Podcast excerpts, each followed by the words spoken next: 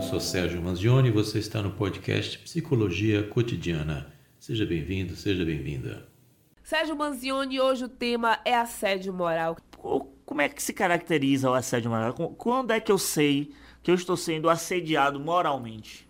A primeira coisa é que o assédio moral é uma violência, né? Por aí você já começa a ter essa percepção do que está acontecendo. Outra coisa é que o assédio ele vai ser sempre uma coisa insistente, repetitiva, e algo que está sendo feito para que alguém leve vantagem de alguma forma, seja lá qual forma seja esta.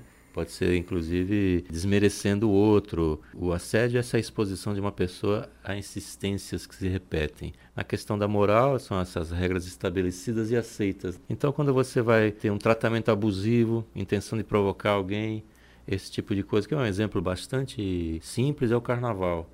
O assédio moral, quando você vai, então, insistir aquela diferença que se diz o que é paquera e o que é assédio moral, né?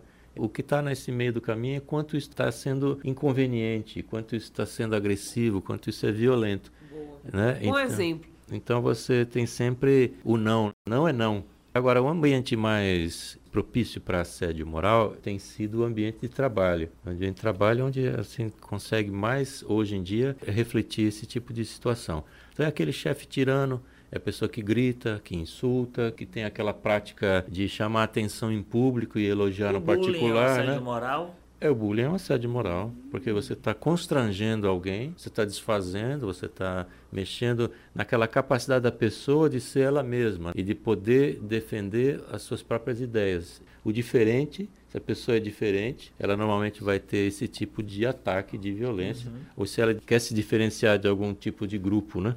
Em que medida o assédio moral está relacionado com o poder?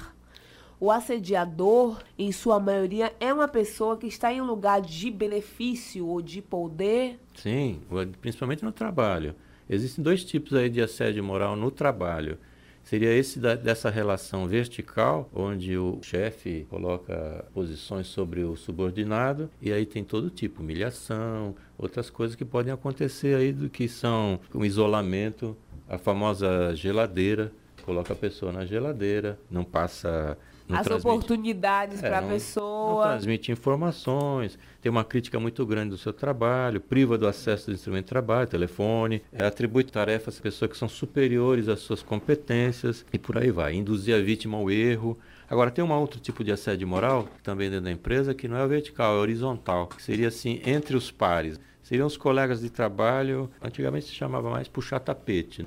Então fica um empurrando o outro para o lado isso seria mais o assédio moral horizontal, que seriam aquelas brincadeiras, utilizar de insinuação desdenhosa, quando começa a falar, dá aquele suspiro, diz, ah, tá de novo, né? E aquelas coisas que ficam ali faz caricatura, zomba da vida privada, implica com a crença religiosa, com orientação Olha. sexual, atribui tarefa humilhante e por aí vai, né? Tem esse tipo de violência verbal, física ou até sexual. Aí a gente entraria na assédio sexual, que é tema para uma próxima conversa, mas que tem muito a ver também, porque às vezes você tem um assédio sexual que vem antes, um exemplo que pode acontecer, um chefe que esteja afim de uma subordinada e essa pessoa diz não para qualquer tipo de, okay. de e aí esse chefe passa então a ter um, assédio moral como se fosse uma retaliação em cima da pessoa que não concordou com o que ele quer.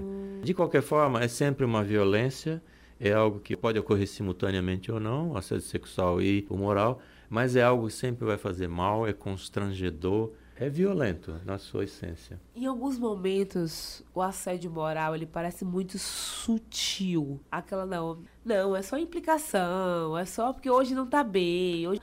Qual é o limiar?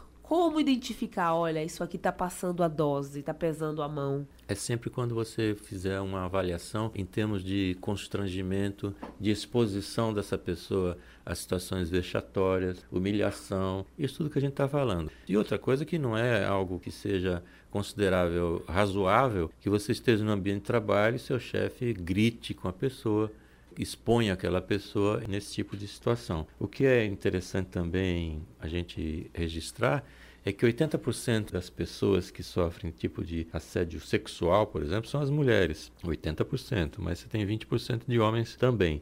Então, tem sim, com, respondendo sua pergunta anterior, tem sim a ver com essa relação de poder. É o micropoder que o Foucault micropoder. vai falar. É, então, você tem essa situação de domínio, de poder.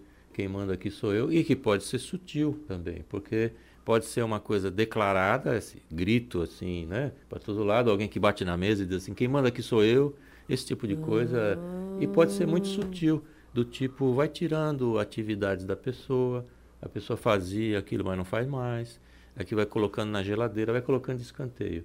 E a pessoa depois, Tirando quando ela vai ver, ela não funcionalidade da pessoa. Ela não faz nada, os colegas também não acessam mais, vai esvaziando a pessoa completamente. Isso é assédio moral também. Infelizmente, a gente não tem ainda na legislação algo que vá tratar do assédio moral. O assédio sexual é algo tipificado como crime. O Código Penal prevê isso, constranger alguém, diz lá o Código Penal, constranger alguém com o intuito de obter vantagem ou favorecimento sexual, prevalecendo seu agente sua condição superior hierárquica. A punição são quantos anos de prisão? Aqui acho que é um ou dois anos de pena, né? Agora é complicado você conseguir provar um assédio moral. Nem tanto, Só viu? se você tiver testemunhas, não? É. A questão das e testemunhas é. Tá. A questão das testemunhas é, tá. é o seguinte, entrar nisso. Se você for testemunhar, você pode correr o risco do emprego, né? Isso. Isso, olha, eu fico muito chateada com isso. Porque todo mundo vai, denuncia. Mas na hora, quem é que está do seu lado? Ninguém quer se indispor com o chefe.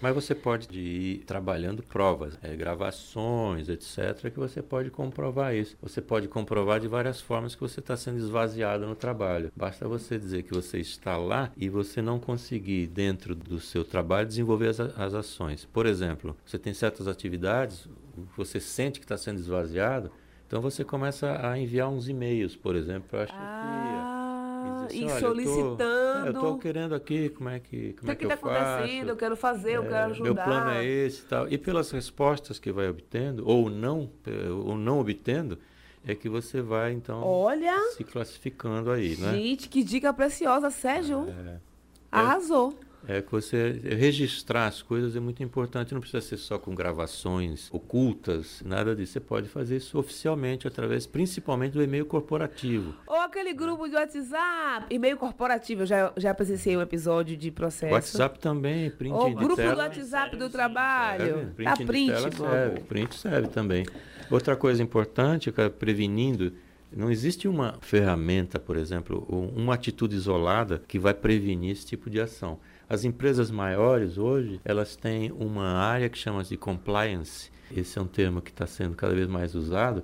É uma área, então, dentro das empresas que vai fazer com que as pessoas sigam as regras estabelecidas, morais, dentro da empresa, que também evite problemas de corrupção, etc. Então é um negócio que é bem atual desde o momento em que se começa a combater a corrupção com mais efetividade. Essa área de compliance vai exatamente internamente fazer com que as pessoas sigam certos padrões que evitem esse tipo de atitude. Então, isoladamente é difícil, mas todos juntos somos mais fortes, não é isso? Sérgio, obrigado por sua participação. Obrigada, Sérgio.